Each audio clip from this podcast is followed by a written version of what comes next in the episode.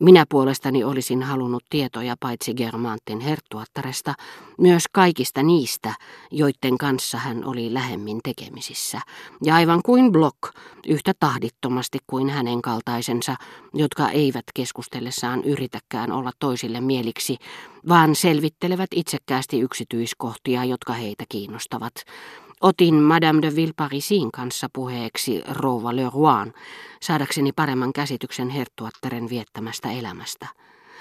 Kyllä minä tiedän, vastasi markiisetar korostetun ylenkatseellisesti, tunnetun puutavara pohatan tytär. Hän liikkuu nykyään seurapiireissä, mutta sanon teille suoraan, että alan olla liian vanha tekemään uusia tuttavuuksia. Olen tuntenut ja tunnen niin paljon kiinnostavia ja rakastettavia ihmisiä, että rouva Le Roi ei mielestäni todellakaan voi lisätä mitään siihen, mitä minulla jo on.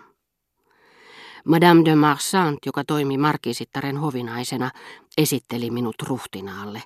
Eikä hän ollut edes kunnolla lopettanut, kun herra de Norpois esitteli minut myös, vieläpä erittäin imartelevalla tavalla. Ehkä hänestä oli kaikin puolin mukavaa osoittaa minulle kohteliaisuuttaan tällä tavalla, panematta alttiiksi arvovaltaansa, koska minut kerran juuri oli esitelty. Ehkä hän uskoi ulkomaalaisen korkea-arvoisenkin tuntevan tarpeeksi huonosti ranskalaiset salongit, kuvitellakseen, että hänelle esiteltiin hienostonuorukainen. Ehkä hän lähettilään ominaisuudessaan halusi etuoikeuksiensa mukaisesti lisätä oman painavan suosituksensa, tai sitten rakkaudesta vanhoihin tapoihin elvyttää ruhtinaan kunniaksi tämän korkeata syntyperää korostavan käytännön, rituaalin, jonka mukaan kaksi kummia oli tarpeen, jos halusi tulla hänelle esitellyksi. Rouva de Villeparisi kääntyi herra de Norpoin puoleen, koska halusi tämän vakuuttavan minulle, että markiisitar ei todellakaan menettänyt mitään, vaikka rouva Le Roi ei hänen tuttava piiriinsä kuulunutkaan. Ettekö tekin ole sitä mieltä, herra lähettiläs, että rouva Le Roi on tyhjänpäiväinen ihminen, joka ei alkuunkaan yllä samalle tasolle kuin ne, jotka täällä vakituisesti käyvät, niin että olen oikeassa jättäessäni hänet ulkopuolelle. Riippumattomuuden tunne tai yksinkertaisesti väsymys sai herra de Norpoin rajoittamaan vastauksensa kunnioittavaan, mutta merkityksettömään kumarrukseen. Ette arvaakaan, sanoi rouva de Villeparisi hänelle nauraen, kuinka hassunkurisia ihmisiä joskus tapaa. Voitteko kuvitella, että täällä kävi tänään herrasmies, joka yritti uskotella minulle, että hänestä oli nautittavampaa suudella kädelle minua kuin ketä tahansa nuorta naista? Tajusin heti, että mies oli Le Grandin. Herra de Norpois hymyili vilkuttaen samalla hiukan silmää, ikään kuin olisi ollut kysymys niin itsestään selvästä nautinnosta, ettei sitä voinut lukea viaksi sille, joka sitä tunsi, suorastaan alkavasta romanssista, jolle hän oli valmis antamaan synninpäästön, jopa tukensakin yhtä ihastuttavan paheellisesti kuin joku Voisenon tai Grebillon nuorempi konsanaan. Monikaan nuori nainen ei pystyisi kätösillään saamaan aikaan mitään tähän verrattavaa, sanoi ruhtinas osoittaen Rova de Villeparisin työn alla olevia akvarelleja.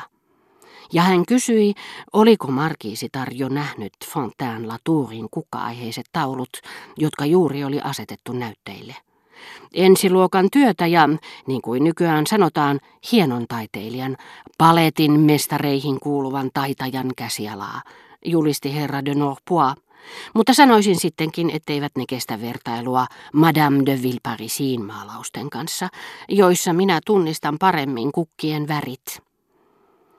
Siinäkin tapauksessa, että pitkäaikaisen rakastajan puolueellisuus, tavaksi tullut imartelu, suppean piirin sisäiset mielipiteet olivat entisen lähettilään sanat inspiroineet, ne osoittivat selvästi, miten absoluuttiseen todellisen maun puutteeseen perustuu kaikessa mielivaltaisuudessaan seurapiirien taidekritiikki, jonka mikä tahansa mitätön sivuseikka voi suistaa mielettömyyksiin ilman, että sitä estäisi yksikään todella eletty vaikutelma.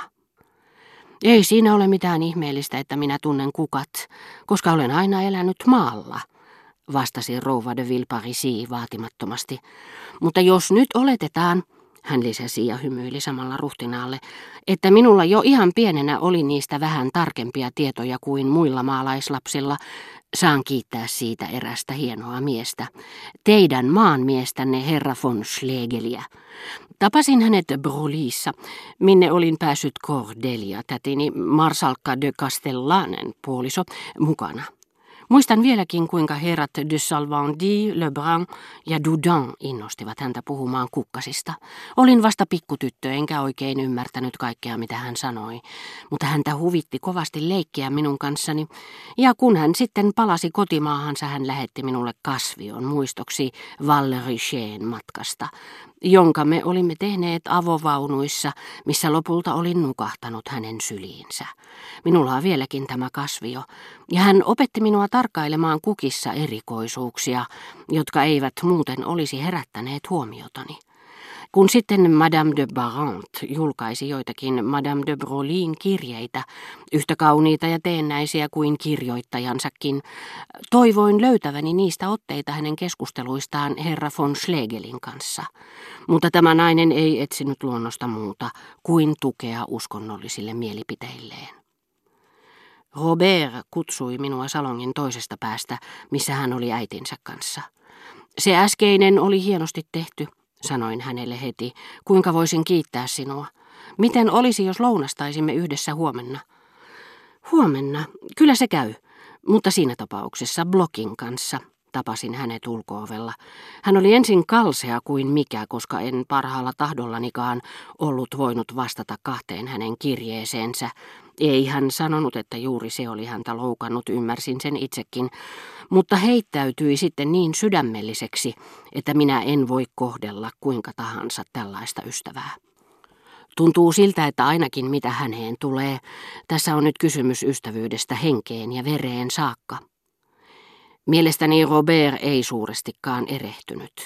Blokin raivonpuuskat juontivat usein juurensa lämpimistä sympatioista, joiden hän luuli jääneen vaille vastakaikua.